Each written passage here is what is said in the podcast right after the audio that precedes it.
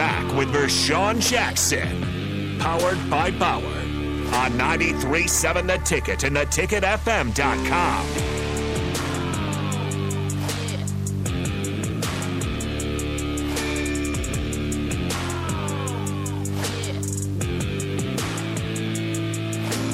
Okay.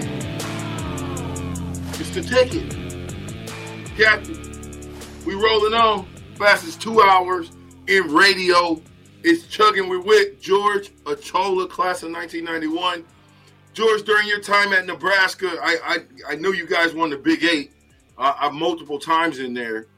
But Coach Osborne, what made him great and what does he mean to you? What made him great? Um, he was a man of unquestionable integrity and loyalty. Um,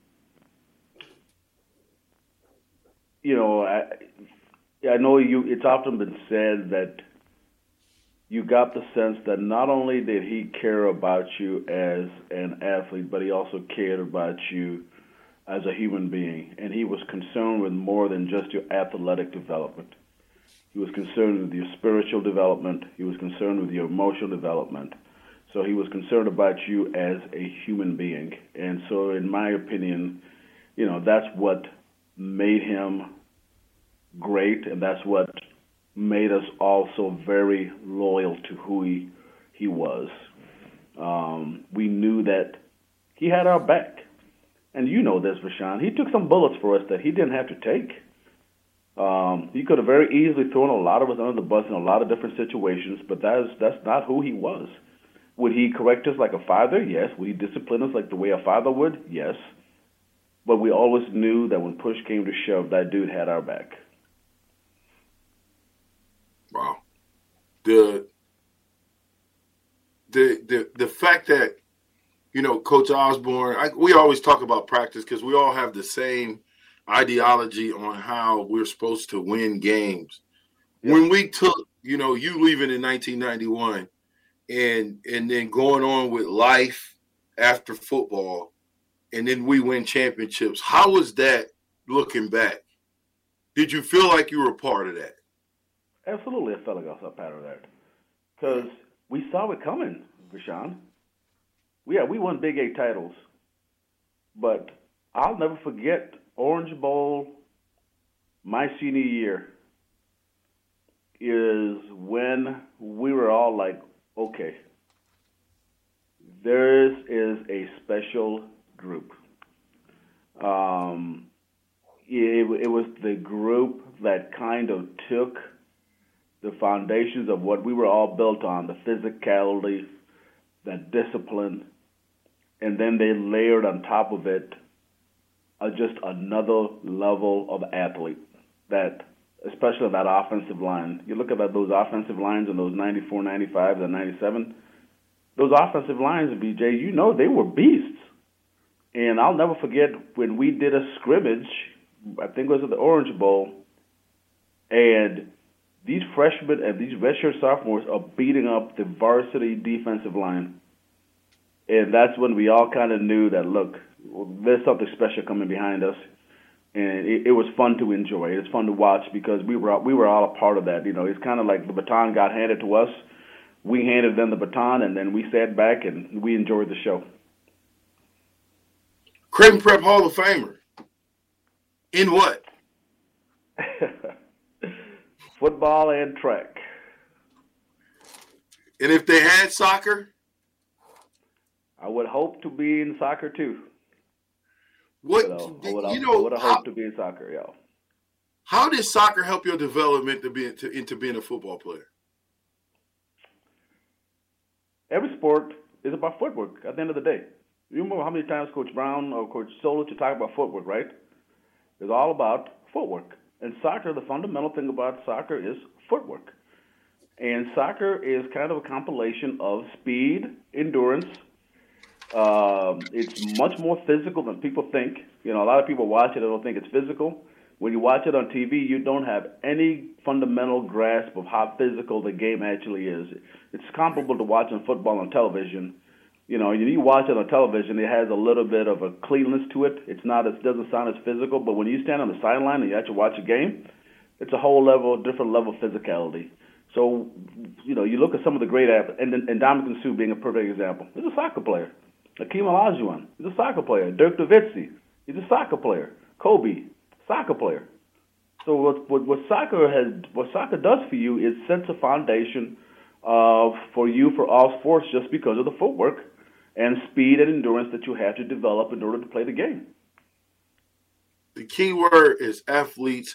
I think Coach Osborne in that day recruited athletes, and like you said, when he started to get to our era, he started recruiting super athletes, guys that could do three, four sports and do it well, not just yep. you know just you, you you're great at football, but you're not as good at basketball. Now, with some of us, but yep. you're going to be mediocre at basketball. You're going to be decent at track, and you're going to be yep. great at this.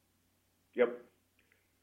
Think about Gus Mohawk. Think about all. Think about all the guys that we played with, Rashawn. Was any of them just a single sport athlete? No, they no, all. I, they, I can't they, think they did something in track. They played basketball, or they wrestled, or they played soccer. Right? Yep. I think I think I would say eighty percent of the guys we played with were some type of multi-sport athlete. I know all the running backs because I used to run track against half them dudes, you know. And a lot of them were basketball players, and I and I and I know you remember. I don't know if you guys did this, but you remember the going up to the uh, to the SAP Center and play basketball against the basketball team. Yes, the football players could ball, couldn't they? Yes. Yes. Yes. I, so, listen, I'm gonna go on a limb and say ninety percent. Yeah, I would say probably ninety percent. Yep. Walk-ons included. Yep. Period. What was you gonna say, Black Shirt? You had something to say? No, go ahead.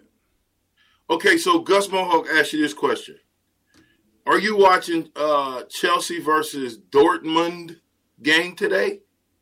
No. And who is I'm your Premier League fan, team? Even though we got embarrassed the other day, we got beat 7-0 by by Liverpool. So I I, I got to put my head in the sand for a little while. Oh, so you you you you you you plead you, you pleading the fifth on that one, getting out of there. Yeah, yeah, no, I'm a, I'm a, I'm a Man U fan, and uh, when they play, I get, I, if I get a chance to watch them, I'll get to watch them. Now, for those of you that never played soccer, you want to watch some beautiful soccer, go watch Barcelona. That is some beautiful soccer. Go watch Barcelona. Yeah. Wow. The, when you look at the state of uh, Nebraska football, take me through the years. You know, because you talk about Bill Moos, you know, being somebody that was an advocate for trying to get us former guys, you know, a little bit yep. more of, hey, appreciate you guys. But talk about over the years because you've been here. You've been in Omaha. You haven't really went anywhere like myself. Yep. You kind of understand what this is, what is all came to now that we're at Coach Rhule. Give me your synopsis for over the years of Nebraska football. The synopsis, um, God, that's that's all that could that could take us thirty minutes. But the way I, the way that I would, uh, it's to me, it, it's the analogy is this: great empires take time to build; they can be destroyed overnight, and that's kind of the story of Nebraska football what Bob Devaney built with Osborne and then with Solich, that took what 40 years to develop and to get us to multiple national championships. I think what there's five between in that whole what I call the Devaney the Devaney lineage, right? And so then we lost our way, and uh, the empire crumbled because I think we lost our foundation. We lost our identity. We lost who we were. And we've kind of been in that wilderness ever since. And I don't think we've ever found a way to get back to what we were and what our foundation was, which was, you know, we were we were we were tough, we were physical, we played the game a certain way, um, and you know, Scott I was hoping would be the guy to maybe reestablish a little bit of that foundation that built the dynasty. Um, you know, he had his own issues and his troubles, and he never got to where I thought we we could have gotten. and I'm hoping that Coach Rhule, uh, as we talk about Coach Osborne, you know, he's got Coach Osborne still alive, still very intelligent, still very sharp. That at least he listens and he studies the foundation of what built the dynasty. Because for me, the team has to reflect the environment in within which the team is built. And with Coach Osborne, you took the kids out of rural Nebraska and you took the kids out of Omaha and Lincoln, and somehow you developed a formula and you sprinkled in some kids from Florida, Texas, California, New Jersey, um, Georgia, and you created what we had. And somehow we, we've got to figure out a way to recreate that. Wow. What what would you say would be and I, and I get I you know we I always say this you know George we, we won't know anything about this football team until we see them practice and play it, it, if the spring game is an actual game well let's talk about that because spring is coming when you played at Nebraska, how important was spring ball? Oh my God. spring ball, winter conditioning, of course, laid the foundation for spring ball. Okay, you know that. And but spring ball, you know, when going back to that article that talked about development versus winning, spring ball is all about development, right? Mm. It's all about finding out who can play, teaching, because coaches don't have to worry about games, so there's no game planning. It's the time when the light gets shown on you, because coach has plenty of time to evaluate each and every one of you. You're all getting plenty of snaps in practice. You're getting plenty of snaps in scrimmages. You're having multiple scrimmages. Um, it is the foundation of the fall and if you don't have a good spring, you're not going to have a good fall because spring is where you grow the players. That is where you toughen the players. That is where they learn what it takes to play at a certain level. Um, it is it, it to me it is the foundation of development within the college football system is spring football. Sheesh. Are y'all are y'all taking notes?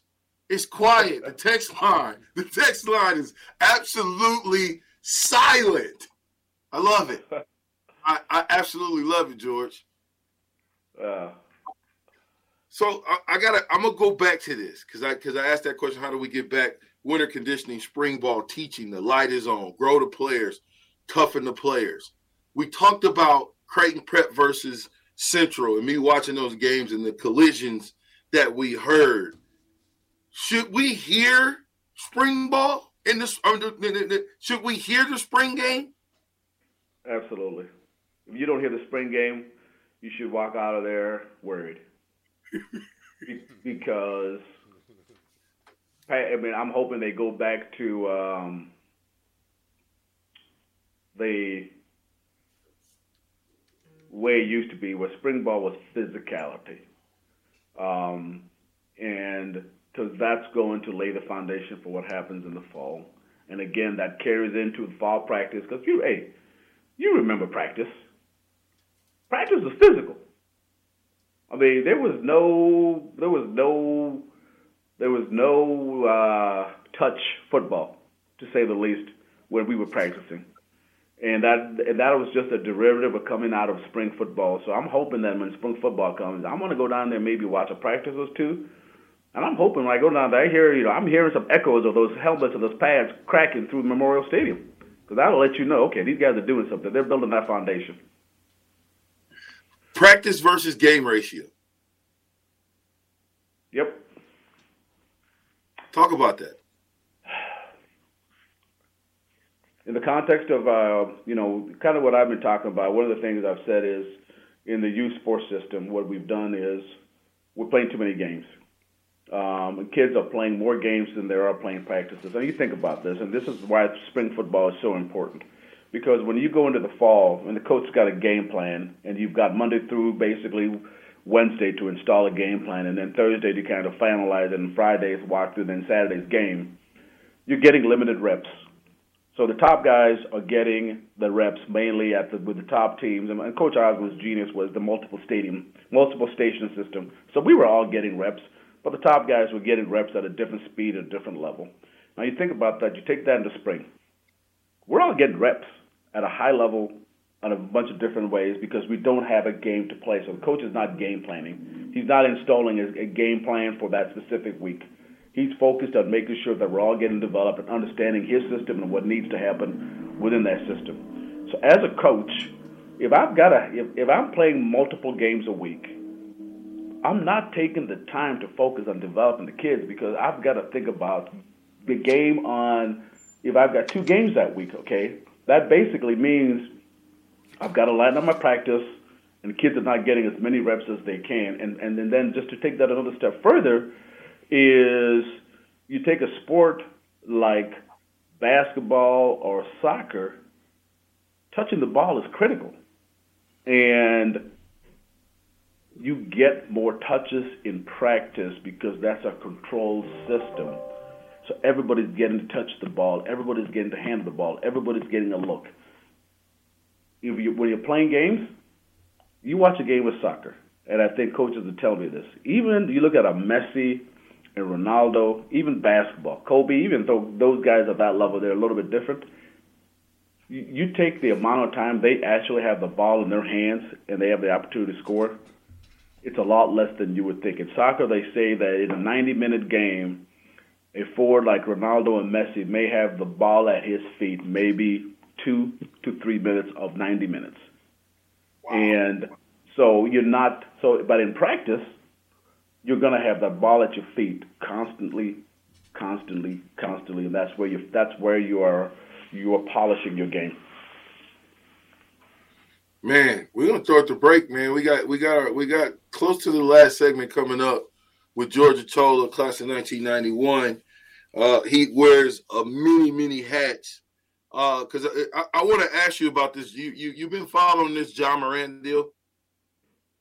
Yeah, I have. I want to ask you about that. I'm gonna throw it to break. Black shirt, why don't you throw it to break? When we get back, we'll talk Ja Morant with uh, the attorney, George Achola.